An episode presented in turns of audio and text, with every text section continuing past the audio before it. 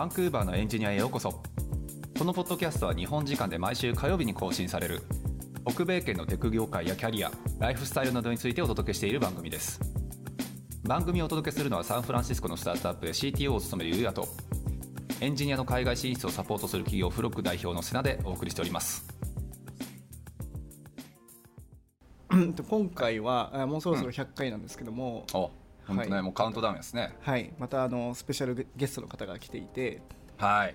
でちょっとねなんか僕らのポッドキャストの中でうん。なんかアウトプットした方がいいよとかなんか個人開発した方がいいよとかなんかあるね。言ってるんですけども、確かに。実際にどうやってやるのっていうみみんな思ってると思うんですよ、間違いないですよね、うん。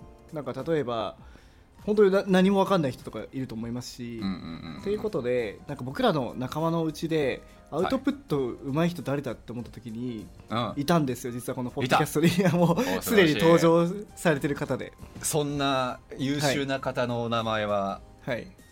名前は はい誰だ？たはいた大志さんなんですけども あの今までもねあのもともとなんかヤフーでこっちであの、 intermediate として働いてるうん。エンジニアの方なんですけどもねこの前の回だとあれですよねこの前メキシコに確か。そうだそうだ。ワーケーション、うん。ワーケーションそうねワーケーションとかリモートワークの話をいろんな国に行ったね大志さんの話を聞いたって回ありましたそうねなんかでもねなんかすごいか大使のことを思うとなんか、うん。一言で言うとなんかすごいエンジニアの今現代エンジニアの鏡みたいな人だなってすごい思うんでも本当そうよね。間違いない、個人でもやりつつちゃんと企業にも属しつつなんだったら会社も持ちつつっていうことでしょ？そう。でさらにもっと言えば自分個人開発とかもやっあそう個人開発、ええあの場所にもとらわれずやってるみたいなとこそうろがあね間違いない。うん、なんか、まあちょっとこれ以上褒めるとなんかもうこれ以上褒めんじゃねえよみたいな顔をされてる大志さんがちょっと見えるので そろそろ呼びましょうか。はい。はい、じゃあ大志先生よろしくお願いします。はいお願いします。はーい、こんにちは。つうか、ハードル上げすぎ。いやいいのよ。ハードルは上げすぎくらいがちょうどいいのよ。いやでもそうですね。いやでもこの前もさそのまさにあの、はい。ホットな話題で言うとハッカソン出てたりとか。うんうん確かに。いろんなことやってるなって思ってて例えばなんかポッドキャ自分でご自身でポポッドキャストやってたりとか、うんうんうんうん。あとはなんだっけあれ待ってますよ。なんかライブコーディングみたいなのを配信したりもしてますよ。やってたよあー、はいはいはい。Twitch でなんかやってましたね。うん。うんそうそう。結構さなんかエンジニアタイプの人たちってやっぱ一回こっちでさ就職したりとか、まあ、地位を得たりとかするとさそこで活動まあやめるわけじゃないけども結構そこから現状維持っていう人ってやっぱ多いじゃないですか。なんだかんだ言って。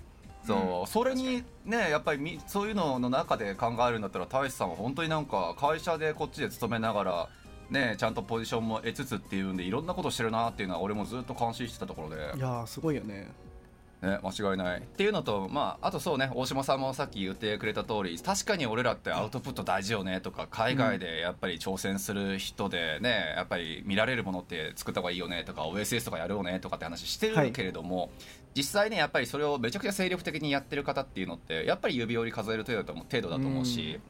でもその辺は大志さんにね、まあ、どういうふうにちょっとねあの本業との例えば切り分けをして、ね、時間作ってるのかもそうだし、うん。まあ、そこはもしかしたらリモートワークのやっぱりあれがねちょっとこ恩恵得てるのかもそうだしちょっといろんなこと聞いてみたいなと思ったのでぜひちょっとねお話聞ければなというふうに思います。はい。はい、というわけでじゃあいいですか？俺からいろいろ聞いちゃってもいいのかな？そうですね。はい。うん。そうあ俺ね自己紹介する？そのあ前に。自己紹介？そうか。もうもう3回目やから分かってるやろ。まあ、初めての方ももいると思うので、はい、確かに。か軽く、ね。はい。じゃあ自己紹介軽くお願いします。はい。えっ、ー、と、加藤大志です。えっはいと、もともと日本、日本で、ヤフーで4年ぐらいうん。エンジニアやって、2019年から、えー、とカナダ来て、2020年からこっちで職ついて、うんえーフルスタッうん。クエンジニアみたいな感じで、ほぼ今、約2年ぐらいですね、こっちはい。で働いてるって感じですね。はい。2年か。もう2年経つんですね。確か2年っすよ。えそろそろ転職？いや、あの、PR がもうあと1本のとこななるほどなるほど。そうかそうか、はい。なるほどね。じゃあじゃあまあやっぱりビザにはちょっとあれだけれどもビザ待っててっていうことか。そうですね。了解ですわかりました。じゃあそんな感じで。そうね大志さんの自己紹介か、なんか俺らから付け加えることあるかな？すごく優秀な子ですとか、まあ、さっきいろいろ話したか。まあそうですね。なんかエンジニアっ子って感じですよねエンジニアっ子って感じで。マジっすか？いや本当にそう思う。なんか本当に絵に描いたようなことをされてて、うんうんうん。まあ、ささっきあの前のエピソードで話したいきなりなんか俺メキシコで働いてくるわみたいな、間違いない間違いない、うん、そういうのとかめっちゃ現代っぽいしあとはなんかハッカソンとかうん。多分の野良で活動してますよね。オンラインで本当にハッカソンに自分で知り合いとかなしで多分やってるのかな？まあそうですね。この間はそうですね、そう、うん。そういうのとかもなんか自分でこうやってるのがすごくて。すごいよね。でもっと言うとあれですよね。あの瀬谷さんがよく言ううんなん。か就活の時になんかプロダクトをハントに上げてああそうそう。でひなんかいろんな人のこうレピュテーションをもらおうっていう話は確か大使が最初にやり始めたんですよね。そうそう。本当に大志さんが多分最初で。はい。あでマジかだと思うよ。そう。まあ、うん。OSS やってたっていう人はもちろんいたけれども誰かに見られるやっぱりプラットフォームに上げてっていう人って相当少なかったし、うん。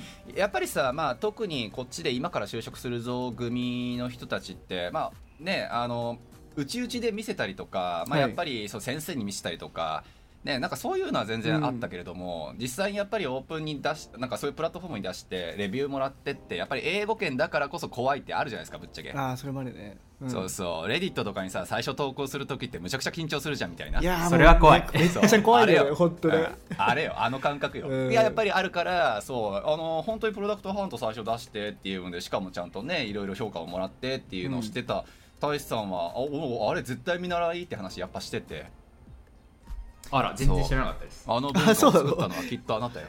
毎回このねポッドキャストで話してるけどそこは本当にポね大使さんが作ったんですよね多分ね。ねそう、うん。流れというかああいう挑戦をすることの大事さっていう部分よね。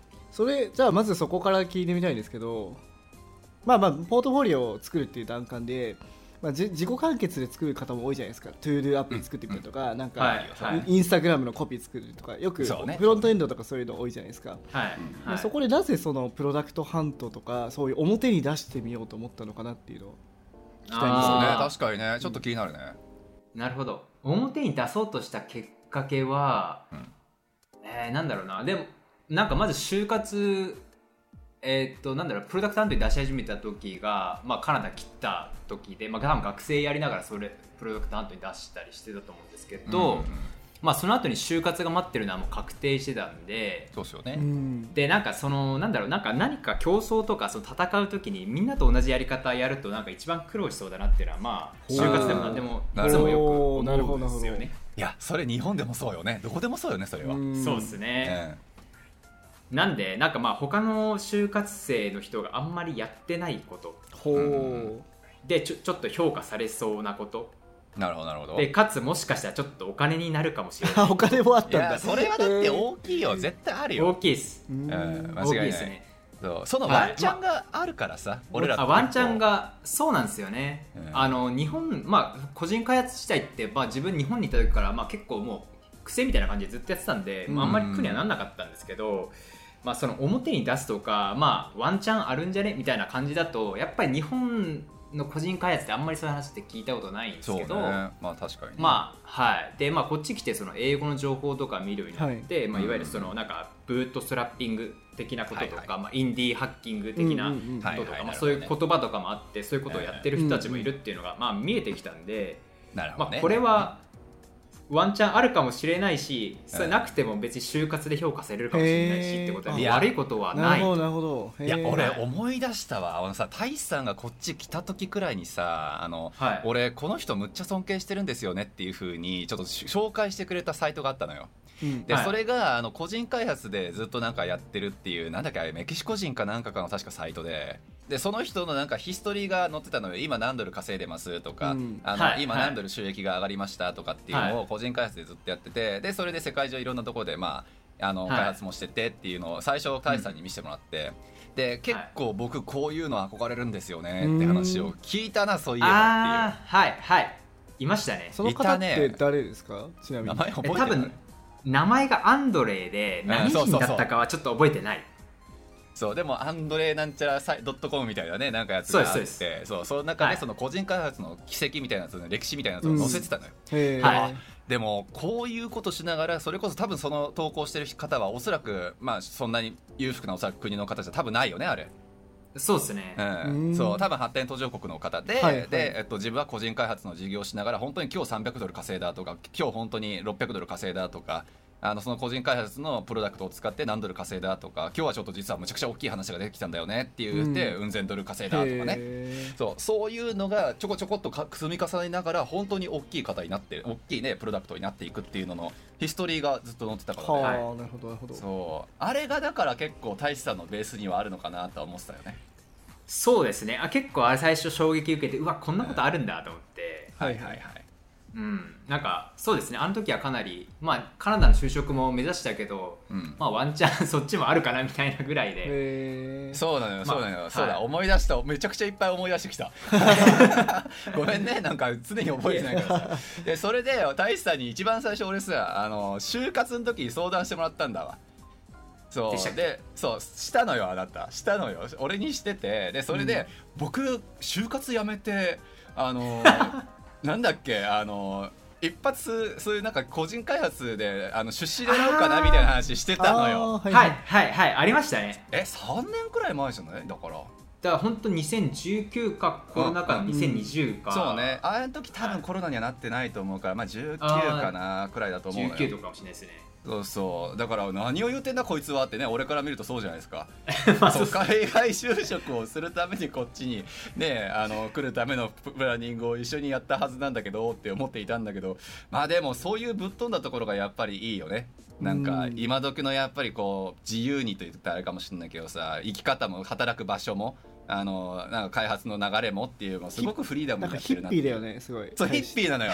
めっちゃいい意味でヒッピーなのよ、うんあいい意味でありがとうございます、うん。そうそう。いやバンクーバーヒッピーの街らしいからねすごいね大使と合ってると思うすごい。まあ西海岸合ってるかもしれないですね、うん。ね、西海岸の雰囲気がむっちゃあなたに合ってんのよ多分、はい。う んえてということはじゃあその大使がそのやったきっかけっていうのは割とそのなんて言うんだろう大使のもともとの素質でそのなんか起業家しなんか新しいものを生み出したいみたいなそのなんていうの起業まあみたいなところがあったってことですか？なんだろうまあ作るの好きだったからっていうのもあってまあその日本にいた時からもややれてたし。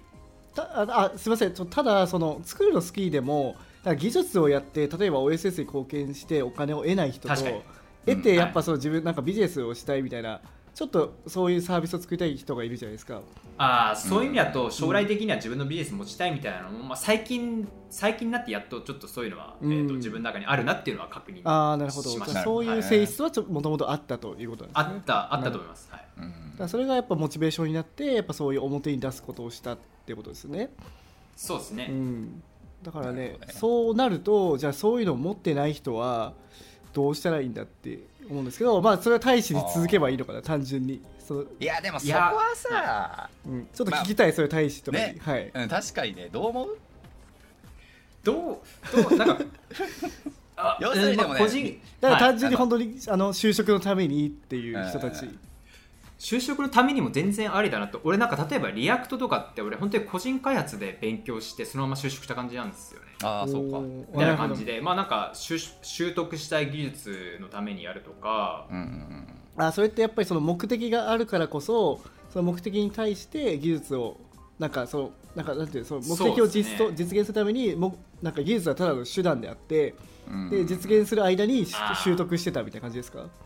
あー。でもそっちの方が強いかも。なんかこの技術使いたいからこれうん。作ったっていうよりかは、うん。作るものが最初にあってまあそれに沿って選んでいく感じでもともと Vue.js とか使ってましたけど、うん。まあアメリカ来たし React でいっかと思って、うんまあ、作りたいものがあった上で、まあ、じゃあ今回 React ちょっと挑戦っていう、まあ、その要素も入れてやったとかっていうのがありましたね。あそれはなるほどね。正しいですよね。やっぱりその正しいしね。うんだから ToDo アプリを作れとかなんかメモ メモアプリを作れとかって言われても結局なんかやってるそれに従ってるだけだから自分で調べることもないだろうしつまずくこともそんなないと思うけどやっぱ自分いや間違いない。そう。自分が作りたいものがあればそれに対しての情報収集とか自分でしますよね。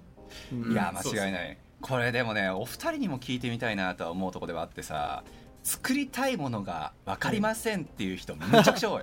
死ぬほど多いマジで。そあれ何なんだろうね。まあさす俺はさすがにだけれども自分でね会社も一応作ったし自分でやっぱりまあメディアも持ったしっていう分で、まあ、やっぱ作りたいものとかこういうのやったらいいなとかって一応頭の中にはあるつもりなのよ。はい。そう。でじゃあそれを実現するためにはどういう技術をとか誰に頼んだらいいか誰と協力してもらおうかなとかまあ起業家目線のそっちになっちゃうんだけどっていう感覚はあるから作りたいものがないとかっていう感覚は逆にちょっとやっぱ分かんなくて。あこれね僕すごいねこの何年間でそれ解決した課題なんですけどやっぱ昔って若い頃ってやっぱ何かを作るってなった時にアイディアがユニークじゃないといけないって思ってたんですよ。ああなるほどね。なるほど。なるほど。そうなんか確かに。例えばそうそうそうそれででもそれをユニークなアイディアですらみんなもう持ってるんですよね。ややろうと思ってる人はいっぱいいるわけで。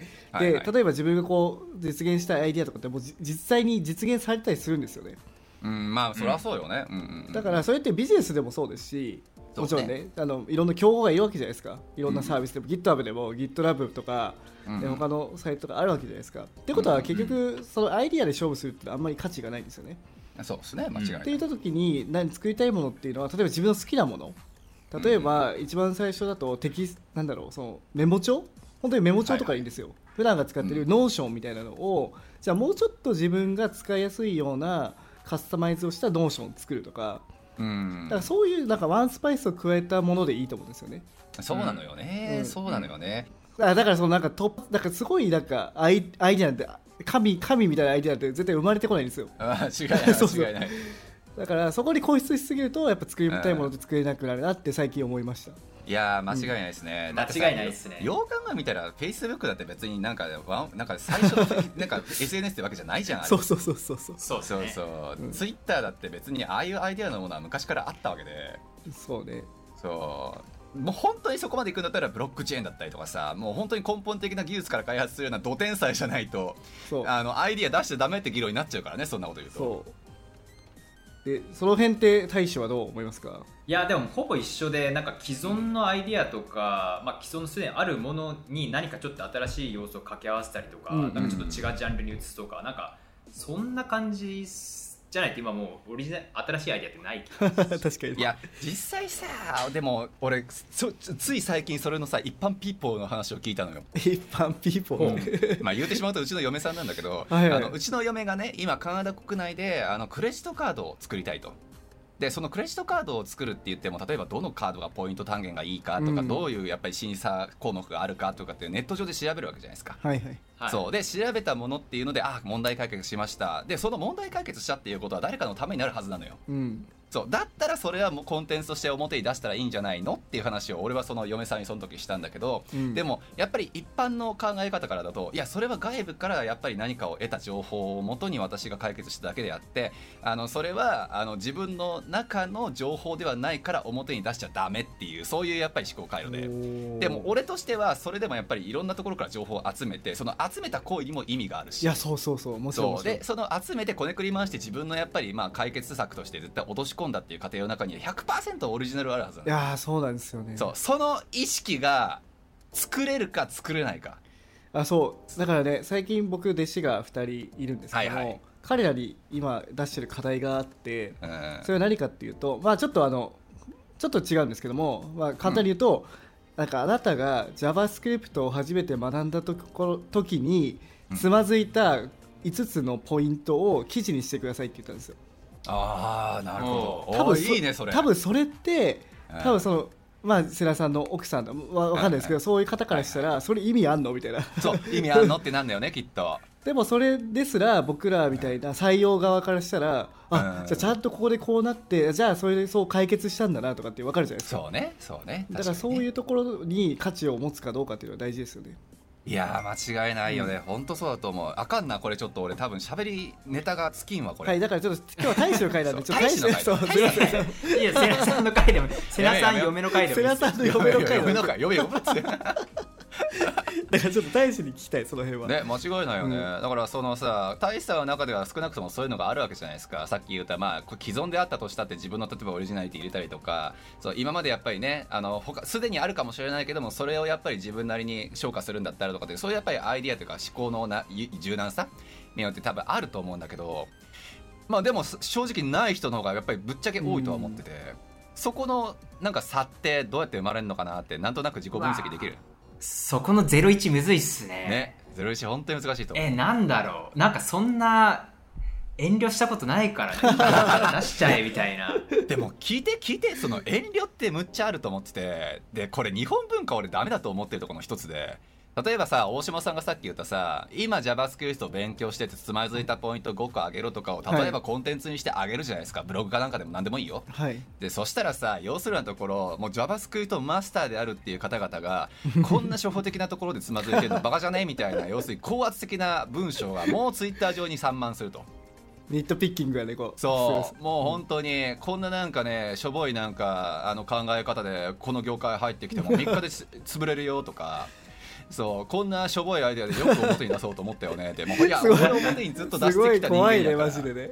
いやマジでいるからマジで、うん。そう要するに自分がもう本当に優位に立ってるっていうことを証明しないと生きていけない人たちは絶対に存在するのよ。まあ危機感もあるんでしょうね、彼らがその今までやってきたもの、なんか新しいもののものに対してえーのなんか自分を守ろうとしてるみたいなといやでも業界が発展するためには今から参入する人たちの存在は絶対に必要でもちろん。そうそんなこともわからなくてよくシニア名乗ってんなみたいな、ね、この業界で頑張ってるって言えてるよなとかって俺はちょっと思っちゃうけど、えそうだからそういうなんか高圧的なこの業界のねなんかトップにいる人たちの姿勢っていうのもやっぱり俺は大事だなとは正直思うけどね。ーじゃあそれはさ大使はさ今までこう海外に向けてこう発信してるわけじゃないですか、で海外の方たちってやっぱそこら辺は温かいってことなんですかね。えどう？あったかいっすよめっちゃ。本当？マジ？なんか自分は結構びっくりしあて本当？あのまあ特に自分の場合はまあその英語のツイッターとか、うんうん。ツイッターとかで結構発信すること多いんですけど、はい。えーとまあ、特に自分が絡んだりフォロワーとかフォローし合ってる人たちとかが、まあ、結構その個人開発界隈の人だから、はい。あとエンジニアなんですけど基本めっちゃ優しいですよ、へあー本当？びっくりですじゃあちょっと言い方悪いけど、まあ、ちょっとなんかしょぼいなって思うことでもみんなあすごいすごいみたいな感じの文化ってこと。あどうだろう。しょぼいなっていうことに対してなんかネガティブってわけじゃなくあ、その文脈だとちょっと分かんないですけどどっちかというと助けを求めた時とか、はい。そういうことよね。あーまあなんかとりあえずアウトプットした時に結構それなりになんか、うん。まあ褒めの言葉というか、まあ、ちょっとはいはい。テンション上がるようなこと言ってくれたりとかで、基本ネガティブなことってあんまりパブリックで言うの見たことないですけど、ね、なるほどね、まあなんか確かにね。それを言うと確かに日本だとねなんかそういうのややるとちょっとそういうネガティブなの集まりそうな気がするなとは。そうなのよ。ちょっと怖いのよね、正直な話、うん。いやーそうなんですよ。なんかまあこれ自分の偏見かもしれないですけどちょっと日本語のツイッターのアカウントの方がちょっとやりづらいんですよ。いやわかる。っていうかさヤフコメがあれ文化作った気がするそ うあれ。まあ上げ足を取るというかねちょっとね。そうんまあもうそんなことをずっと繰り返してねちょっと来てしまったなんか俺のメディアもあるけどさ、まあ、俺だってもう海外で頑張るぞみたいなこと言うて非国民だのなんだのもう本当ににあのねなんかもう何もう言っちゃいけない NG ワード100個くらい聞いたよね もう。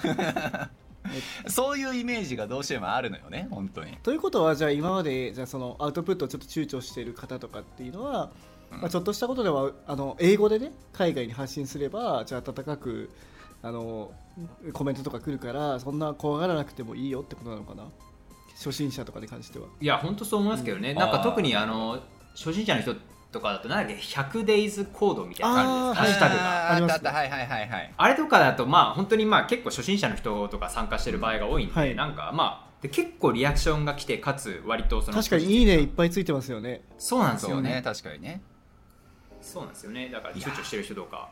はいいいでもと思いますけどね。これ多分あれだと思うけどね。あのさレディットとかず、まあ、結構眺めるとさ、まあ、それでもやっぱり炎上してるやつはあるっちゃあるじゃないですか、まあた本当におかしい時とか、まあ、もしくはまあシンプルにさすがにやっぱり人間だから、まあ、嫌なやつもそらいて、うん、うんそうむちゃくちゃこいつ上げ足取ってんなって思うコメントもやっぱりあるのよ。そこは正直日本も世界もぶっちゃけ関係なくて。はい。はい。ただ多分シンプルに関わる人間が多いんだなって思うことはやっぱり多くて。母数の多さね。そうそう母数の問題だと思うのよ、まあうん。ほとんどの人はまず無関心を貫く。これは多分日本であるが海外であるが、まあ、やっぱり無関心を貫く人やっぱ多くて。そう、はい。なんだけれども一部の人たちがやっぱり反応をしてくれる。でもその一部っていうのがは100人なのかもしくは1億人いるのかってもはやそれはもう母数の差でしかなくて、うん。そう。で英語でやっぱりそれアウトプットするっていうことはまあその、まあ、1000万ちょっと1億は言い過ぎか1万人なのか何万人なのかっていう人たちもしくは日本で言うんだったらその100人しかいなかったかもしれないっていう人たちが、まあ、それは倍数は増えるわけで、うん。そう。うん。それはポジティブな言うことを言う多分母数も増えるしそう、まあ、ネガティブなことを言う母数も増えるだろうけれども結局ネガティブよりはポジティブの方が表には出しやすいから。うんそう。結局それって英語でうんぬんっていう部分なのか果たしてまあ母数が多いからなのかっていうのは結構ちょっと考えるところだよね俺としては。なるほど。そうですはい、それちょっとあのアウトプットの部分でちょっとじゃあうん。聞きたいのが、今まで大使ってさっきはちょっと僕ちらっと話しましたけど海外に対してどういうアウトプットを今してますか、うんうんうん。いますか？ヒストリーだよねあそうそうそうそういろいろんなことしてきたでしょ、はい。いろんなことをしてますよね。なんか、うん。え覚えてない。思い出して。ー覚えてないっすね。なんだろう。寿司おごるから思い出して、えマジっすか？えまあひジャスヒストリーでなんかちょっとそれなりに覚えてるやつだと、うんうんうん。あのー、アスクメーカーズっていうなんかその個人開発者向けのあったあった。まあ質問サイトみたいな。うん。はいはいのはコミュニティサイトみたいなのを作ってで自分がその海外の個人開発の有料のコミュニティみたいなの入ってて、うんうんまあ、そこの人が結構有名な人とかがちょいちょいいるんで、うん。うんそういう人にちょっと俺のサイト入ってよみたいなこと言ったりして、うん。登録してもらってでこの人がいるサイトですみたいな宣伝の仕方をして、したりして、まあ、ちょちょいちょいユーザーとか集まったのがあったりしたぐらいで、まあ就活してからはい。それがだってあれよね。さっき俺が言ったあの資金調達したいですこれでみたいなこと言ってたのがそれよねだって。あかもしんないです、はい。ちなみにそれって就活の時にそれ話しました？使いあまし話したましたね。あー引きとかどうでした？やっぱり。いやでもなんかプロダクトハントとかってあんまりまあね。カナダだからかわかんないです。けど、え？反応薄いっす。えーそうなの、ん。いやそれはそうだと思うよやっぱり。そうですね。でまあというよりまあとかよりかは多分なんかあの実際にそのサービスで何人ユーザー集まりましたとかなんか実際お金こんぐらい出ましたとか運用ちゃんとなんか運用をちゃんとしてなんかデデータベースの運用でこういうとこ苦労しましたとかなんかそういう実務経験っぽいとかのが話せないとちょっとなかなか難しいかもしれないですね。なるほど。そうですね。間違いない。そうプロダクトハントとかに出してっていう部分で第三者からレビュー受けたりやっぱり表にまあ何かをパブリックするっていう部分のやっぱりその行為自体がやっぱり重要なわけで、はいはい就活の時にさなんかプロダクトハントでこういうの出しましたっていうのがもうむちゃくちゃなんか大物からレビューもらったとかむちゃくちゃなんか賞かなんか取ったとかっていうレベルだったらまだちょっと話は別かもしれないけど、はいどうしてもねそれってパブリックしただけっていう部分だったらね就活に直結するかって言われるとうーんっていう部分はちょっと思うよね。うん。そうですね。最初はすると思ったんですようん。直面すると、うん。で、まあ、はい。最初の方の面接ではちょいちょい、まあ、そのエピソード入れたりとかはいしてたんですけど、うん。あこれは普通に日本時代のヤフーの時の話をもっと入れた方がいいなと思い、まあ実務の方よね結局、うん、まあそれはそうだよねっていう。なるほどそうそうそう。なるほどね、まあ、実務があればってことですね。例えば初心者のこれからあのやる初心者の方とかだったら、うんうんうんまあ、そこではい。やったことによっていろいろ経験が生まれるからエピソードはいっぱい用意できるかもしれないってことなのかな。そうですね。でしかも特に初心者って多分ジュニアのポジションになるんそうでけど、ですすねはい。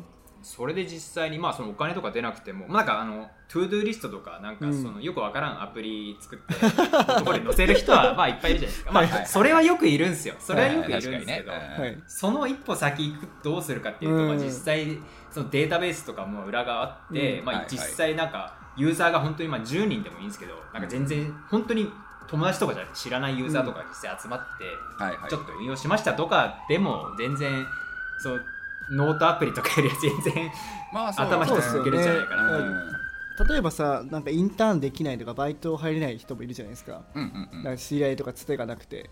でそういう方が多分自分でコミュニ開発でそういう実際に本当にプラクプラクティカルな実務的なことをできるってのはやっぱそういうところですよね多分、うん。間違いない。うんそうまああとはさっき大志さんも言ってたけど結局プロダクトを1個作ってさユーザー集めてレビューもらってでそのレビューバックしてっていう分のその一連の流れっていうのは仕事やから結局1個、うんね、仕事と同じ流れなんで。結局そこがね実務的な部分として評価してもらえるだけになるんだったらまあやっぱりそのプロダクトを作った一連の流れは間違いなく評価対象だろううし、ん。あとやっぱエピソードとしても強いですよね、ええそれは間違いない、うん。なんか例えば学校でとなんか友達クラスメートとやったでアプリを作ったっていうのなんかテンプレみたいなエピソードになりそうじゃないですか。まあそうね。確かにそれよりは本当に実際に困ったところっていうのがちゃんとできるから、うん。でそこに対してどうしたのかっていうのもちゃんとソリューションもできるからそれってやっぱなんか面接でこう聞かれるじゃないですか。絶対なんか今まで困ってどう解決しましたっていうのが一番聞かれるから、うん。そこのエピソードの用意にはなりますよね。準備には。うんねプロダクトハントとかのあの個人開発を就活に生かすという視点で見るんだったら正直グループで作ってほしいけどねやっぱああそれはもちろん、り、うん、それは正直。そう。そうできればねやっぱりチームでちゃんとロール分けしてでやっぱりまあ実際の現場ってそうじゃないですか。一人でやっぱり解決するのってやっぱりそれは仕事というあれのまあ会社という組織を使う必要はないから。そうそうそこはもしも就活に使うんだったらそれは意識してほしいかなとは正直うん、思うねだ、から大将は一人一人でやったんですよね。俺はずっと一人ですね、うん。うん。その、うん。こずっと一人っていうワードが聞くと寂しい声に聞こえるんだけど違う大丈違う違う違うあのなんかいやまあそうなんですけどなんかあのチームでやるのが面倒くさいっていうだけだったんですけど、まああの人集めとかね。ね確かにね。うんわかる正直。言ってることはすごくわかる。まあ大志の場合は多分そのこっちに来たタイミングでうん。あの intermediate だったんで多分ちあのクラスメートとかとレベルが多分違ったと思うんですよね。まあそうだろうね。だからそこでチーーム組むとかっていうよりはやっぱ一人でやった方が早かったのかなと思うのでム多分その未経験の方とかはやっぱそこでやっぱチーム組んで同じレベルなんで。そうね。う、ん、うん、そうですね確かにいいと思うけどただそれでそれで言うんだったらでも大さんは今もう社会人やって2年以上経ってるわけで、まあ、チーム組もうともそれは組めるわけで。あ今もね確かにね。ねそれでもずっと個人でっていうのはやっぱりそれはやっぱり一人の居心地がいいっていう陰キャ発言が出てくるのか。などうなんだろうな。でもすなんかその複数人でやるまでのスケール感が出てないというかなんかまあ少なくともそのスタートダッシュとかそのアイディア出しとかの時点でなんかチーム組むって発想は確かになかった。なんかその必要になって誰かと一緒にやるっていうのはイメージできるんですけど、へえ面白いね。例えばさ、ね。うん。あの直近だとあのスパベースのハッカソン出てましたよね。そうね、お。うん、さっき話した、はい。ああいうのも結構あのチームで出てる方が多いと思うんですけどあれも一人,、はいはいはい。一人でハッカソンとかあれも一人で。そう一人で。ここの狼。いやいや。いやもうもうめんどくさいからパパッと一人出ちゃおうと思って出ちゃったんですけど、えー。あれもなんか直前に決めたんですよね参加、はいはい。ああるんだと思って。でもはい。そうですね。なるほどね、はちょっとヒストリーからだいぶずれちゃったけど、まあ、最初のじゃあそれがアスクメーカーで、はい。まあそうですね。まあね。最初ではなかったんですけど多分それが割と初期の一番大きいやつで、でもただ就活してから割とあんまりなんかよくわかんないものを作ってたりしてあんまり表に出してないんですけどで最近そのあの何でしたっけスパベースのはいハッカソン出て、うんうん。あの時作ったのが、えっ、と、Tinder スタイルの Tinder みたいな UI があるマッチングの、えっ、と、ジョブポスティングアプリ。うん。ああいや面白そうですね。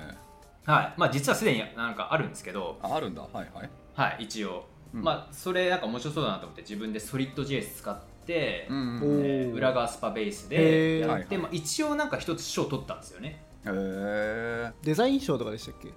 あ、そうです。それなんかビジュアルなんちゃら賞みたいな。おお本当素晴らしい。かかっこいいで賞的なやつで。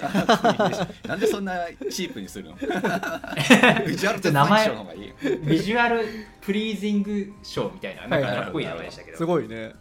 いや素晴らしい素晴らしいそうでも結構なんかその思ってもなかった副産物みたいなの結構あってそういう、うんまあ、個人開発とかやって発信で、まあ、かつその発信もしてると、まあ、結構知り合い増えてくるんですよあね。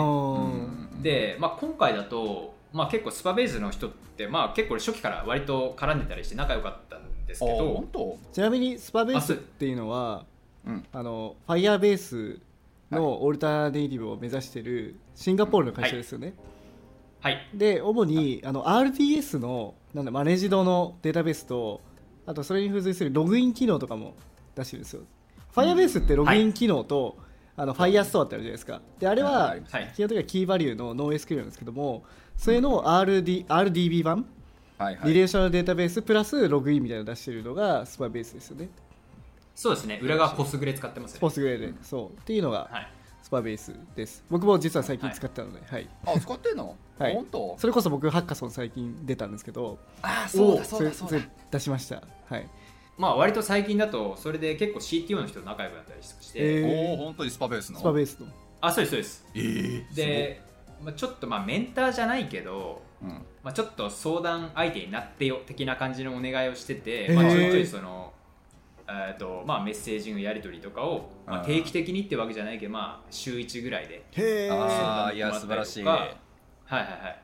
そんな感じでやってるってまあその副産物もあったりしてなるほどねなるほどね。参加してよかったって。ああ本当やっぱね何かアウトプットしたら得るものは大きいですね本当に。いやー間違いない。なんかさこれって人の色出るよね。なんかネットワーキングとかさやっぱりコネ作りとかって大事だよねってみんな言うじゃないですか、うん。まあ俺も正直とら当然大事だと思うから、はい。まあいろんなねなんかアメリカからじゃあ企業来ました言ったらもう絶対顔出すし。そうなんかエンジニアの飲み会が近場でやるらしいよって言ったら100%出すと思うしそうなんかいうたいそれ飲みたいからし話すそう。そういうなんかフィジカルな部分でのネットワーキングコワあそれからミートアップなんかも含めてよね。はい。をやっぱり得意とする人もいるわけじゃないですか、まあ、だからねそれこそお笑い芸人の翔太さんなんかやっぱりそのネットワーキングの中でリファラルもらってうん。いい会社職についてとか、まあ、それももちろん一つの方法で。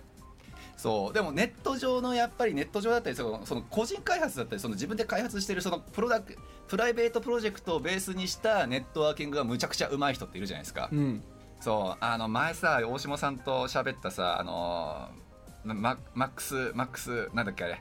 あのーなんかなんかだなんかなんかお OSS エンジニアの人の喋ったじゃないですか。あのーむちゃくちゃ初期の方でさ。覚えてない？誰？あれああマックスさん。あのリアそうマックス？な？あー React Boilerplate を作って。そう Boilerplate 作った人で。 styled-components とか。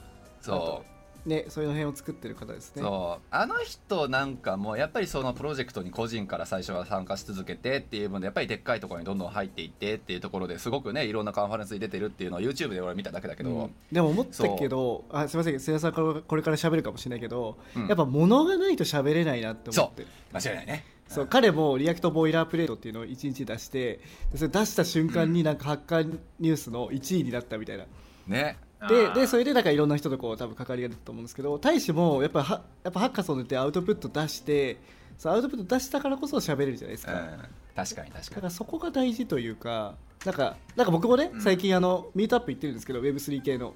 うんうん。でもなんか僕喋るデータないんですよね。まだ何も作ってないしあーでもなんか自分が例えばこういうサービス作ってますとかこういう思想でこうやってますみたいなことできれば喋れるしなんか相手からも興味持ってもらえると思うんですよ、そうね間違いない。だからそのアウトプットってめっちゃ大事だなって最近思思ってました、はい、うんうん。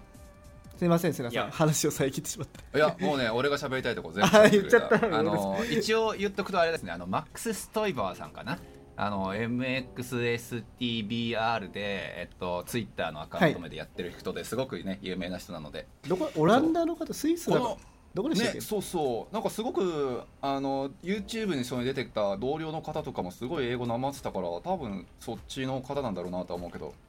あちなみにあでもそれで言うとあの僕あの僕らあそのマックスさんのエピソード公開したじゃないですか。うん。でメンションをつけたんですよ。マックスさん出ましたってツイッターの。うん。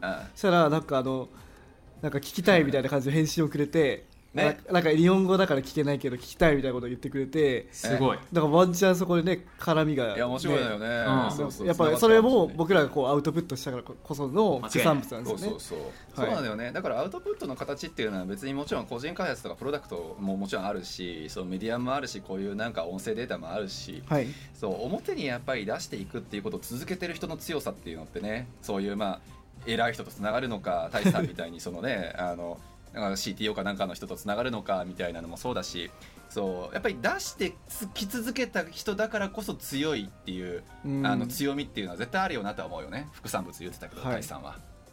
まあそうですね。間違いないですね。そう。で大使はそれを自然にや好きだからやってるの？それともやっぱなんかちょっとそういう人とつながりたいからとかなんかそのお金が欲しいからとかもちろん、うん。そういうのでやってるのか本当に単純にあー好きで、うん、あそのネットワーキング的な？あのしその人個人開発というか、ああ、うん。まあでもなんだろうもう最初の最初は本当にずっと作ってるのが癖になっちゃってたからそのヤフなんかその仕事帰ってきて家着きます、うん。でまあ1時間ぐらい映画見るか個人開発するかみたいな、結構もうずっと癖になってるからもうなんか67年ぐらいずっとそうなってるから、まあ、今ではなんかもうそんな別になんか頑張ってる感はないんですけど、まあ、最近はそれにプラスその将来のまあビジネス的なとことか、はい。って要素も入ってきてまあ、はい。そうですね。そういう意味だとなんかよりちょっと別のベクトルでのモチベーションは最近なるほどね。日本、まあ、しょもしかしたらそれヤフーの経験というかあそこの会社だったからっていうのはあるのかもしれないよねあの日本の会社ってとにかく忙しいじゃん普通は。あの、まあ俺が聞いてる限りよ聞いてる限りだけど、はい。ヤフーは給料安いけれどもただあの自由な時間は多いっていうふうに聞いてて。ああすごい多いね。めめっちゃホワイトだっていうのはね、ホワイトだーっていうふうに聞いてるから、はでもあそこも別に給料安いと言ってもなんか住宅補助とかも出てるしまあトータルで考えると別に安くはないんじゃない？住宅補助出てましたっけ？えあだってあごめんね。じゃあ俺のちょっと情報のあれかもしれない。出てなかった気がする。あ本当。すいません。偏りだったかもしれない。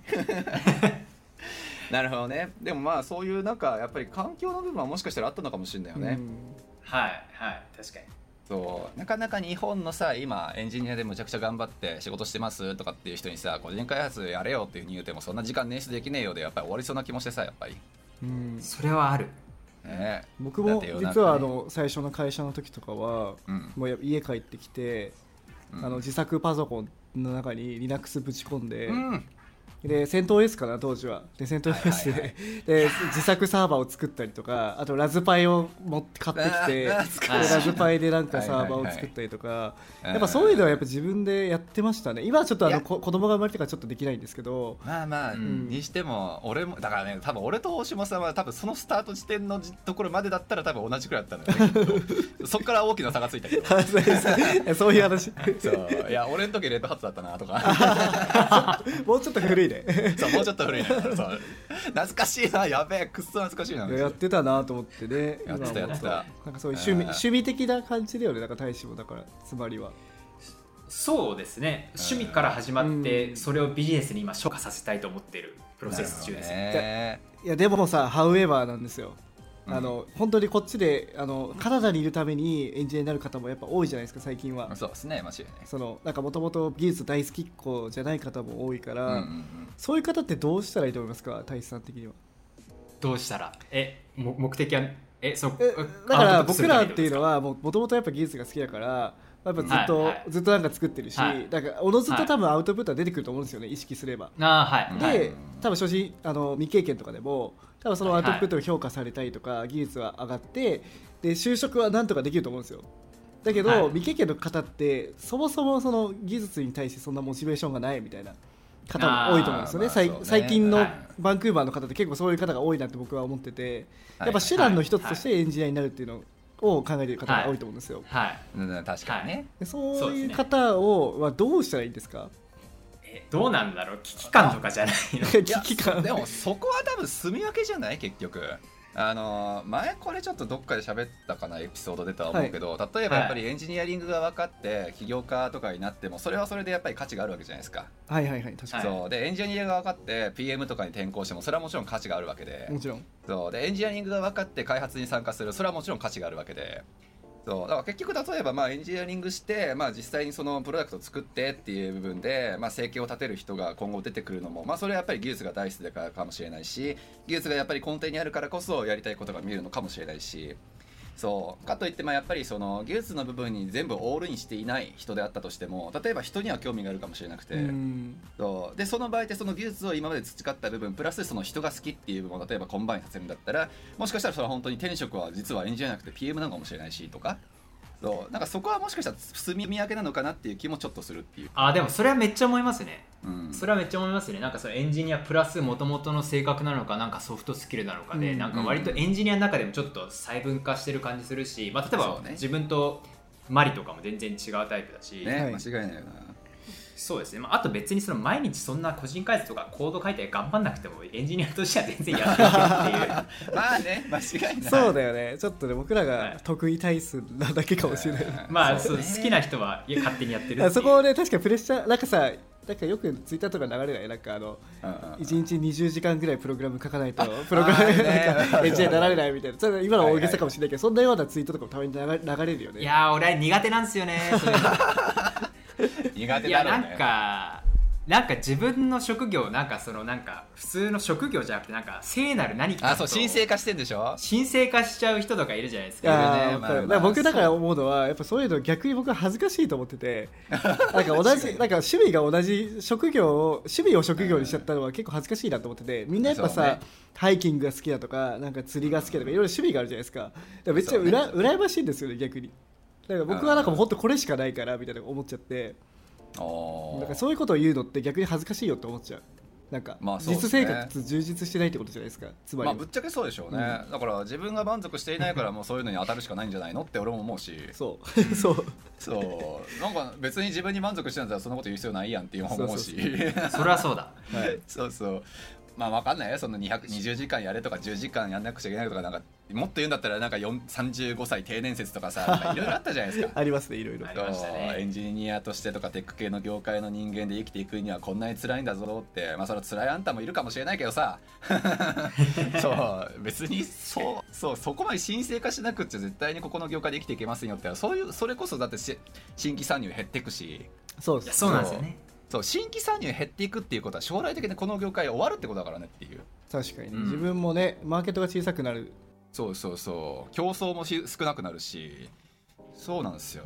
いやであすいません。ちょっと話を戻すと、どうぞ。あの さっきさっきその、まあ、好きな人もいはおのずと就職してくるじゃないですか。で、うん。好きじゃない方好きじゃないというか、まあ、そこ別にもうそのエンジニアをただ一つの手段として考えている方、まあ、どうやってアウアウトプットしたらいいのかなって思うんですよね。僕らはおのずとこうアウトプットなんか作りたいものもなんかたまに浮かぶじゃないですかやっぱり好きだと。うん。これはこうだからこうだよ。でいろんなサービスもやっぱ知ってるわけだし技術的なものも、うん。そこからアイディアも浮かんでなんかそういうの作ってみようかなとか思うわけじゃないですか。でもそういう方じゃない方ってそのアイディアにすらたどり着かないからアウトプットをどうやってしようかなって本当に思ってると思うんですよね。ああなるほど、えー。どうなんですかね？アウトプットは必要になったらそう俺も思った。すると思うんですそうよね必要性に駆られてない可能性もあるよねっていう、うん。っていうことはじゃあそういう方は正しくじゃあ就職あのこっちで未経験でやるときには未経験で就職するためにここまでにこれをちゃんと作ってこれを作ってみたいなこうはい。マイルストーンを立てるってことが大事ってことですか、はい。そうかな、うん。あれじゃない？だって大志さんがどうかなっていうのもちょっと聞いてみたいところではあるけどさあの、は人に言われたものを実装することを特化してる人間と自分からアイディアを出してあのあ開発に参加する人間とって人種違わないだって。ーいやそれ俺結構最近思うんですよね。会社でもやっぱ、あ結構あこの人はこっちだうん。なこっちだなあるんで明確に。あるようん。ね本当あるよねそうそう、はい。でも両方必要だとは思うのよ。やっぱり言われたことを忠実に再現する人っていうのもそれは当然必要で。かといったはい。ら柔軟にやっぱり思想をちゃんあの融和させた上で言われたこともしくは言われたこと以上のものを例えば提案する人もそれは当然必要で、うん。両者いるからもちろんそのプロダクト開発っていうのは成り立つともやっぱ思うし会社,、うん。会社もそうだし、うん。はい。そう。だからまあもしかしたらだけどやっぱりそのアウトプットの必要性っていう部分もいや言われたもののアウを作ることでアウトプットはしてるから全然大丈夫ですよっていうそういうなんか思考の人っていうのも、まあ一方ではもちろんいるのかなとはちょっと思うね、うん。まあ、だから大志さんはどちらかというとあっちでしょ？だからそういう意味で言うんだったら自分でも作りたいものがあるし。まあそうっすね。で自分で作る、はい。作りたいものがあるっていうことは多分会社での動き方っていうのもおそらくちょっと変わってくるんじゃないかなとは思うのよ。うん。どうそこは結構どうだろう？そうでもない？いやどうだろうな。なんかいや結構タスクにもよるんですけど結構大きいフィーチャーはい作ってだと好き勝手できるからいわーいってなるんですけえどそっちはでも PM とかは喜びますよね、やっぱそのなんかもうそもそもの UI とか UX から考えてくれたりとかうんするエンジニアの方がやっぱ喜ぶ人も多いと思いやそうね。でそれそれが多分できないとシニアになれないと思うんですね正直。そうねそうね。間違いないね。ああそうですね。あとなんだろう結構キャラ付けなんですけど、うんああの新しい技術大好きみたいなキャラの位置を取ったのでなんかあそうなんだ。新しい会社で？なんかそうですね。そういうの上シェアし続けたらなんかお前新しいの好きだからこれやれやみたいな とかあったりしてあなんかキャラ付け成功みたいな。あああいやそれはでもいいことだよね。面白いね。はい。うん。あでさっきもねあのそそれこそソリッド JS っていう今これから来るかもしれない React ので、はい。 alternative みたいなのをやってるって言ってましたもんね。はいはい。はい。そうですね結構うちもエンジニアはみんな結構本当にエンジニアエンジニアリング好きな人たちばっかなんでやっはいはいぱそういうね、やつ提供すると結構食いついてくるし、まあ、評価も上がる、うん。まあ評価、まあ、結果として上がったんで。へえうんな素晴らしい。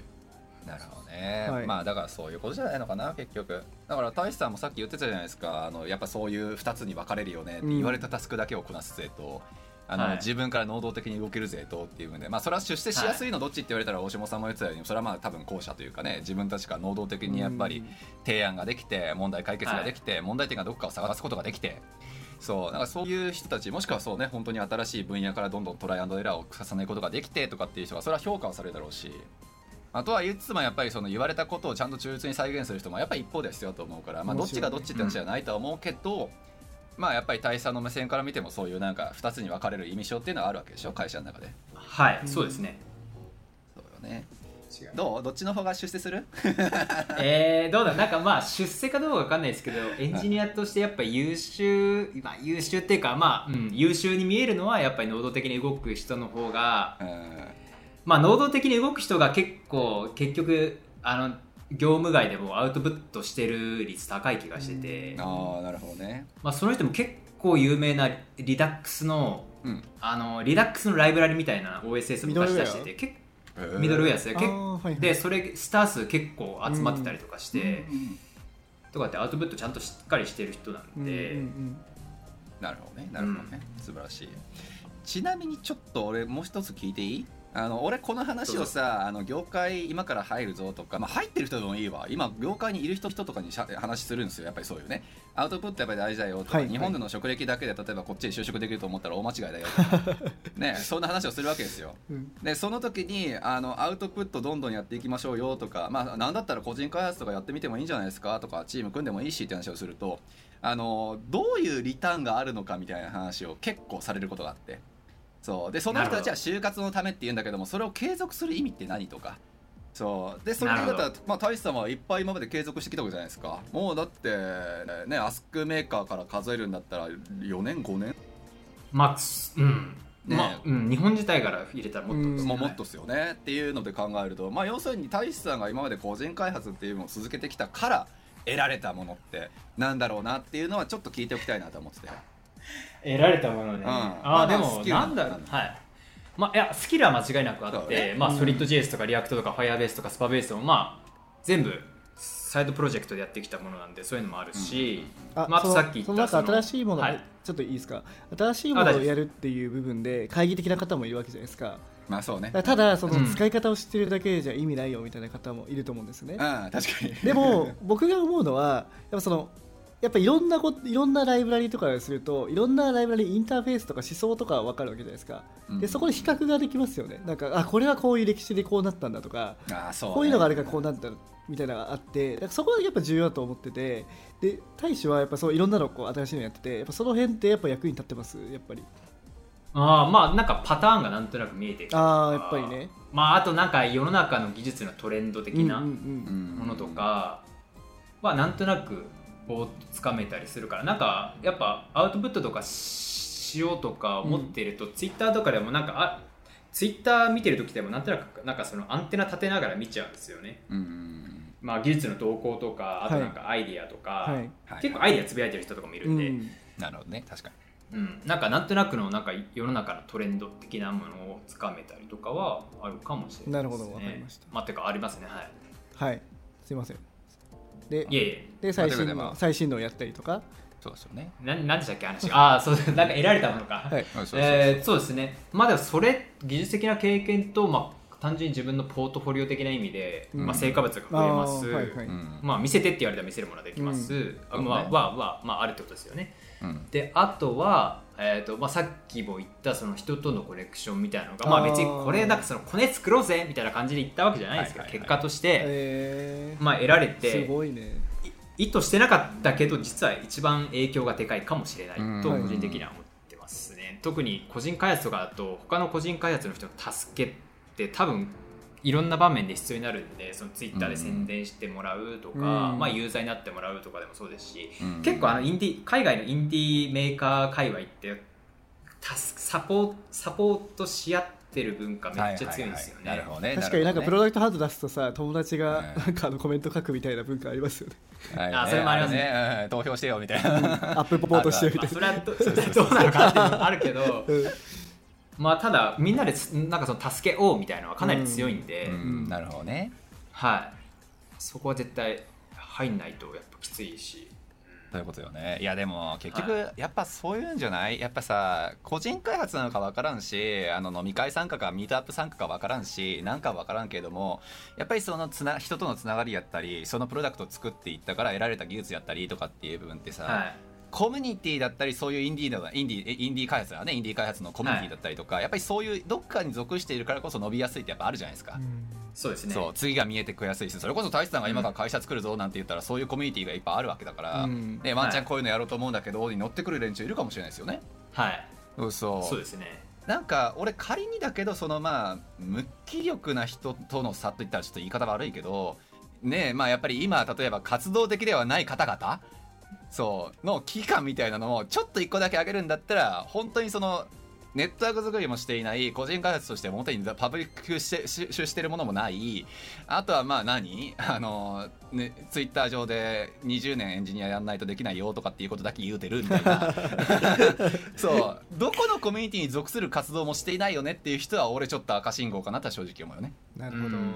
そう。それは会社作るにしたって大変やしまあプロダクトを自分で作るにしたって大変やし転職するにしたって大変じゃないですかそうね。そうですね。そうそう。だって大志さんの今までの活動っていうのは転職するにしたって有利だし、うん。会社作るにしたって有利だしなんか新しいもんチームで作りたいとしても有利やし、うん。そう。そうなんですよね。アウトプットって損しないんですよね。そうし損しないはずなのよね。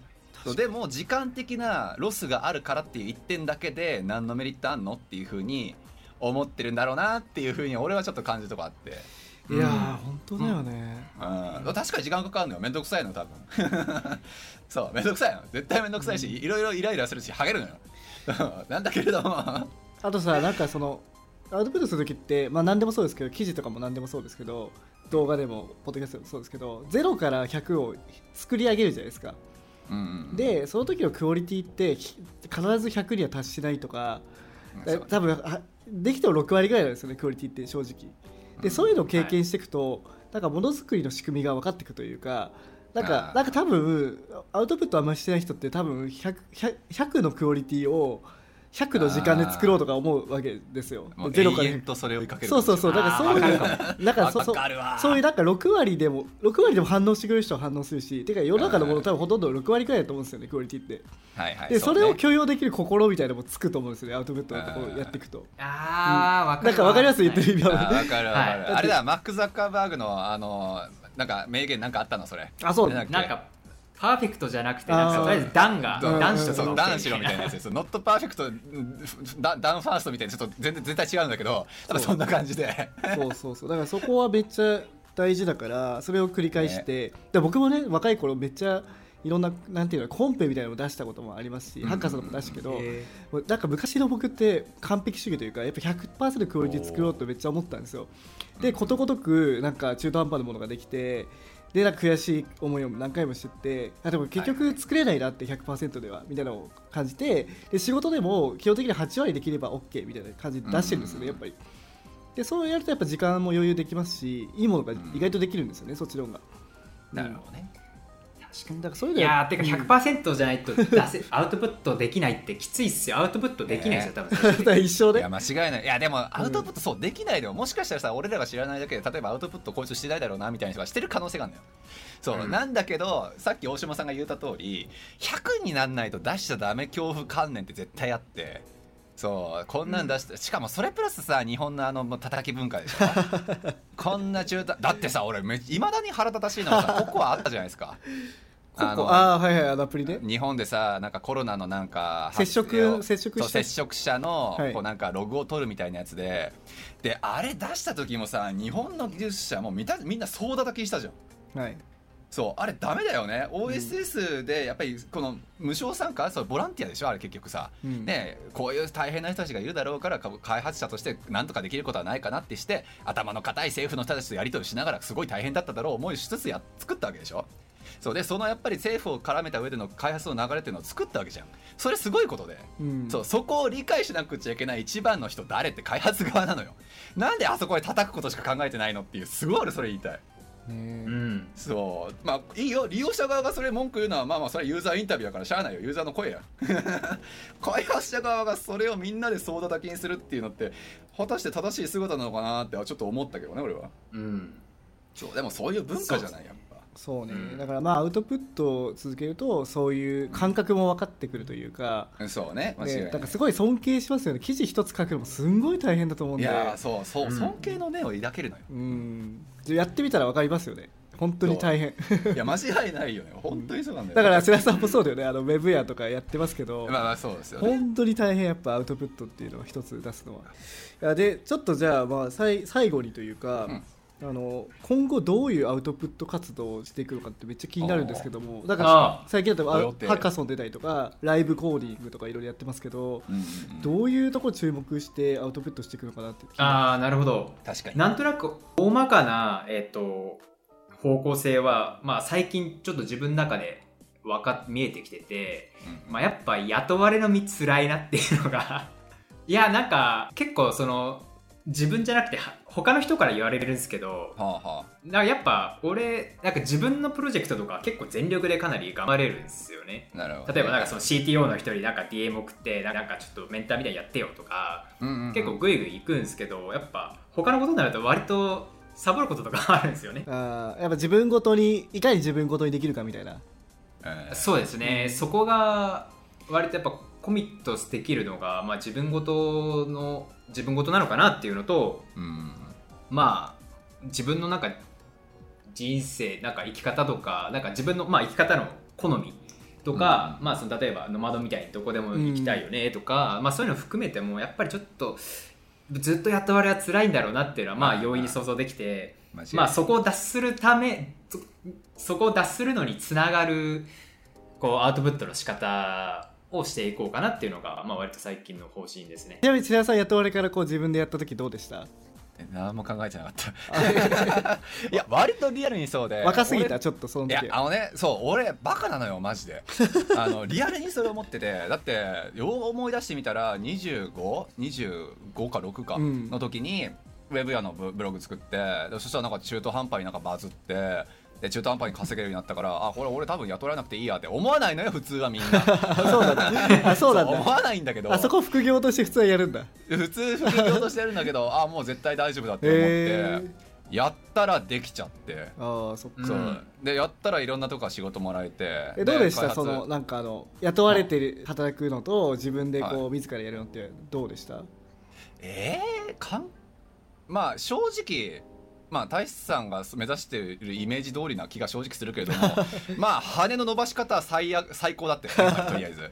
そう。もうこんな意味がわからないプロジェクトには参加しなくていいとかこんな意味のわからない指示には俺は従わなくていいんだとうんうんうん。か、そう。俺の裁量で全てをやっぱりまあね右に左にすることができるんだっていう分は当然むちゃくちゃうん楽しかったやっぱり、うん。そう。特にやってるね、最初の23年とかってもはやそれしかないからもうどれだけ忙しくったって、まあ、俺のやりたいことのためにやってるんだみたいなね、はいはい。そうところがすごい楽しかったのが最初の12年で、うん、はい3年目から地獄だったね。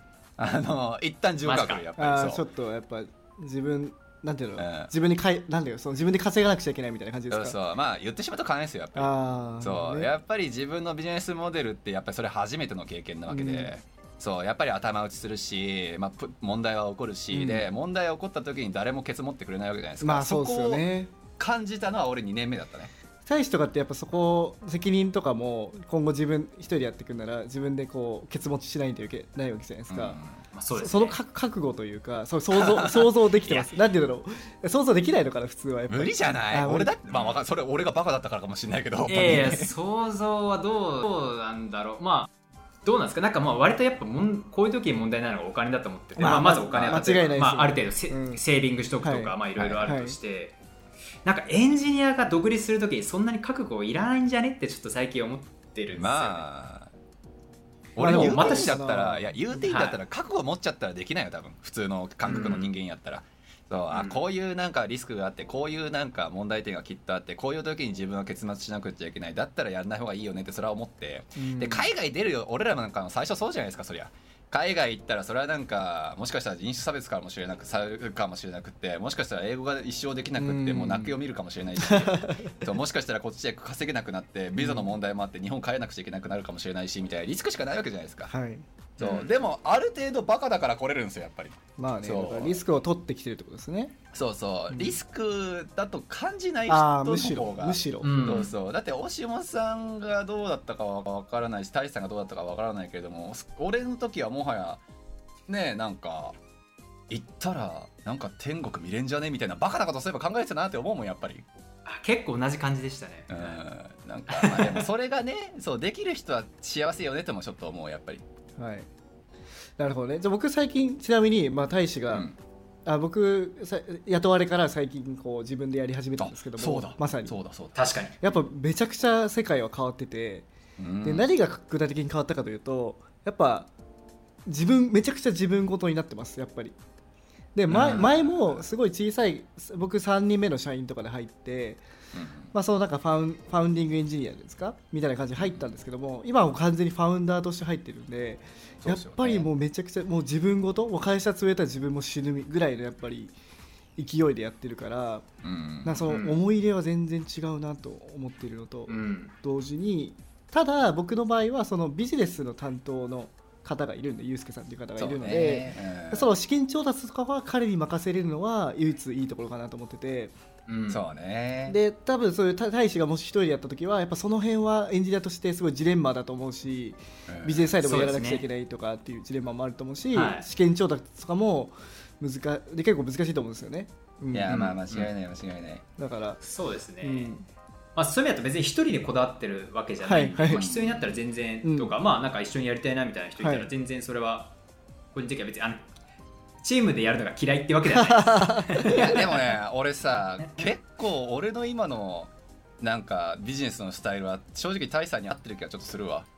ああ瀬名さんの俺は要するにそれだったのよ。俺個人でやりたいし俺のやりやってることに口出してほしくないし。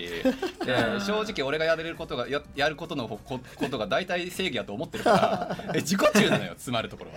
まあね。そうそれがでもやっぱり居心地がいいみたいなところがやっぱどうしてもあって、わかる。そう。うん。ただただ、まあ、やっぱりビジネスはグロースさせなくちゃいけないし人雇うっていうふうになったら給料払わなくちゃいけないのでビジネス指定は当然必要でだから大島さんみたいに、ねユうスケさんみたいなやっぱりそのビジネスマターの人をやっぱり一緒にできるっていうのは、うん。それは一つのやっぱり幸せだと思うのよ。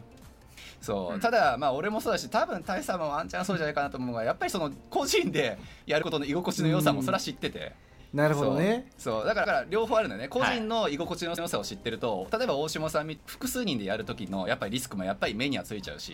確かに。そう。やっぱり将来的にグロースした時にね問題になったらどうするのとか意見に衝突したらどうするのとか。そうそう。まあ個人開発とか個人事業の場合ってやっぱりそれがないからっていうのでまあ楽だよねとやっぱ思うし。なるほどね。そうで俺はだからそれが嫌だからもう全部のそのビジネスマターを全て外部の一人の人間に持ってなるほど。それは確かにうまいうまいよね。確かでお前があの潰れようがあの何あのバカなことをしようがあの俺はもちろんまあビジネスパートナーとして接するからもちろん言及はするけども責任は持たないしなんだったらあなたがもしもダメだなって思ったら俺は次の人を探すっていうふうに言える、なるほどね。でそれを言っておくとまあね、もちろん向こうも俺もそうだし使ってもらうために使うためにっていうのでグロースしなくちゃな成長しなくちゃなとも思うし、かといって責任なんかねなんか持たせることもしないからそう。まあグロースしにくいっていうのは正直あると思うけどね。その大下さんパターンと違って。まあチームでこう頑張ってやっていこうぜそうそうみたいなね。いわゆるスタートアップみたいな感じとはちょっとそうちょっと違うなっては思うけど、そうただまあ俺の場合はそういう意味で言うんだったらだからチーム的な感じではないからやっぱり資金調達しにくかったし。うんうんうん。そうそう。まあいいとこ悪いとこはすごくあるなとは思うけど、まあうん。気楽に起業家やってるよっていう分で言うんだったら俺スタイルはちょっとあるよねってはちょっと思うよね、はでも俺は大下さんの今のそのスタイルをすごく一回やってみたいなとむちゃくちゃ思ってるけどね。皆さんでも無理じゃない。わそう。自己中。そう自己中なのよマジで。おいどうしようね。自己中はどうしよう。でも確かに確かに本当に世良さんとテッシュすごい似似てるかもしれない、まあ、わ悪い意味じゃないよ。いい意味ですごい自己中というか。ちょっと俺らディスられたやつでちょっと。違うディスるというかいや羨ましいなと思って。わなんかワービーチを行くタイプじゃないですか2人とも。うん僕とか意外とね。意外とこう人のこと気にしちゃうから、うん。うんできないというか、うん。そうなるほどね。そう。じゃあまあ今後大将はそのアウトプットをなんかその何？一人で一人でこうなんか会社をやっていくためにちょっとやっていこうかなみたいな感じですか？あまあ別に一人なのかわかんないですけど、まあそのはい。はい自分のあえっと自分のビジネスを持って持ちたいっていうところがあって、うん。はいはい。まあそれにつながるアウトプットというか、まあ、例えばアイディア、はい。うんアイディア出しの精度とかもそうだし、うんうん、まあなんか、まあじゃあ作る時に、まあなんかそのマネタイズまで考えるとか、まあわかんないですけど、まあちょっと、もう少しちょっと趣味じゃなくて、うん。ビジネスにしていくつもりでなるほどね。やっていこうかなって思ってます。もういやいいと思います。まあでも、はい。結局個人開発の行き着くとこって大半そこじゃない？多分。だと思いますけどね。ね、いやなんかそれしかもその仕事しながらじゃないですか。うん。はい。本当に週あの夜とか週末とかはい。けど、それは全然時間取れ取れる感じですああ、まあそれはもうワークロムホームのおかげで、あー、うんそうコミュートがないしねまず、うんまあそううんだね、そうですね。だいぶ楽ですね。はい。うん時間的にもそうですね。はい。はい体力的にはまあたまにきつい時もある。まあやっぱ毎日とかきついっすよ。平日毎日とか。うんまあそれはね間違いないはい間違いない、すみませんすみませんあの週末とかは割とそんななんか大きい予定ない時とかは割とコミットできるんでうんうんうんとか、うん、感じね。まずはそうやって自分の時間を捻出しながらっていうところから始めていこうってことですよね。そうですねでまあやっぱ今までと同じやり方するしても多分今までと同じとこまでしかいけないっていうのはなんとなく分かってるんで、うんまあそれで今回その初めてそのメンター的なものを持ってみようと思ったのは割と自分の中では新しい試みだったんですよ。へえーえメンター的なものを持つ？それ誰かにメンターついてもらうってこと？そのスパベースあそれでスパベースをあ CTO そうか。あのそのスパベースの CTO さんか、はいはいはい。そう CTO ちょうど CTO です。まあもう本当にいい流れで、まあ、ハッカスを参加してまあまあちょっと賞みたいなのもらって、うん。まあ、ちょっとまあ前からも仲良かったし、まあ、ハッカソンで、はい。あのあれ作った誰々なんだけど、うん。ちょっとああ確かにね。名そうそうみたいなちょっと会話しやすかったんですよねえそれちなみにツイッターの DM とかで送ったんですか？あツイッター DM ですね。おおなるほどね。やっぱか行動力よ行動力。いやーありがとうございます。誰に言うてんねん俺は。聞いてる君たちかもしれないみたいな。行動力って。はいすいません。失礼しました。まあまあまあ失うものないっすからねマジで確かにね。あの何かを得るか何も変わらないかなんで。ね無視されてもねてし別にね。そいやそうなんですよ。いやだって俺だって本当に2日ぐらい返信来なくてあこれ無視されるかなと思ってとりあえずツイッターのあのリプライでも普通にさパブリックでちょっとメールしたから、あのうん見てねみたいなフォローアップの リプライをしたら見てくれさます。したがさすが。いやでなんかめっちゃ長文でいろいろくれて、うんうん。あ、はいはい。えー。めっちゃめっちゃええ人やんみたいな。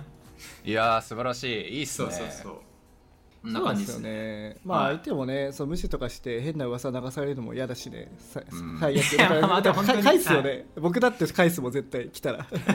うん。まあまあでも締め方としてはでもそんなことですか？ら大志さんは結局個人開発をねずっと続けてきてでそのおかげで得たものがたくさんあって人脈かもしれない、スキルかもしれない技術かもしれない、ねはい。あのコミュニケーション能力かもしれない度胸かもしれないっていうものがたくさん得るものがあってそうその上でまあそれを今後、えっと、個人開発の経歴を持った上で会社作るのか自分のやっぱりまあプロダクトを作っていってねなんか事業としてやっていくのか雇われから脱出するのかっていう部分を目指すっていうことで、まあ、そういうはい。やっぱりエンジニアの生き方っていうのも非常に魅力的よねっていう話が多分今回のまとめなんじゃないですかね。はい。はい、なんかね。はい。言いたいこととかあります？最後。うん。なんか中島聡さんか誰かがはいはい。アウトプットでしか自分の世界は変えられないとおっしゃってた気がします。いい言葉。これ今回のタイトルですね。タイトルですね、はい、アウトプットしてねえやつらは自分変えることすらできねえぞバカっていう話ですね。いやいやな りそうなりそうの解釈。う ん俺のなんで俺はこういうふうになるのかな本当に。解釈。でいやだから僕も毎回言ってますけど例えばポッドキャストでもいいんですよね。別に、うんうん。一番簡単なのは多分音声取ることだなんで。うんうん。でちょっとしゃべまとまらなくても喋るとか、まあ、そこからね、うんうん。それでもアウトプットと言えるしもっと言えばツイッターのねあの140文字でもアウトプットですよね正直。まあアウトプットはアウトプットですよね、間違いない。間違いない。まあそういうところから始めていくと何かが変わるんじゃないかな？っていう話ですね。じゃ 気持ちあじゃあこのエピソードはもしかしたら 今後はい。の誰かの人生を変えるかもしれないエピソードになるってことですね。おー素晴らしい、はい。まあ、じゃあその時はちょっと大志さんにスパチャってことで。あざいます。タイさんにあのご飯でもおごってあげてくださいコーヒーコーヒー。寿司ですね。寿司はいはい。はい、そんな感じかなと思います。じゃあちょっとまたあの大志さん今後いろいろやられてると思うのでうん。またその度にあの呼ぶと思うんですけどまたよろしくお願いします、はい。いやもうこちらこそ報告できるものがねあのできるように。いやさいや、ま、大使は毎と回アウトプットしてるから毎回ネタがあると思うんで、はい、確かに、ね、間違いない。もう便利便利って言ったら怒便利。るそろそろ呼ばないとなっていう。溜まってるからみたいな。はい。よかった。じゃあ今日はありがとうございました。はいありがとうございました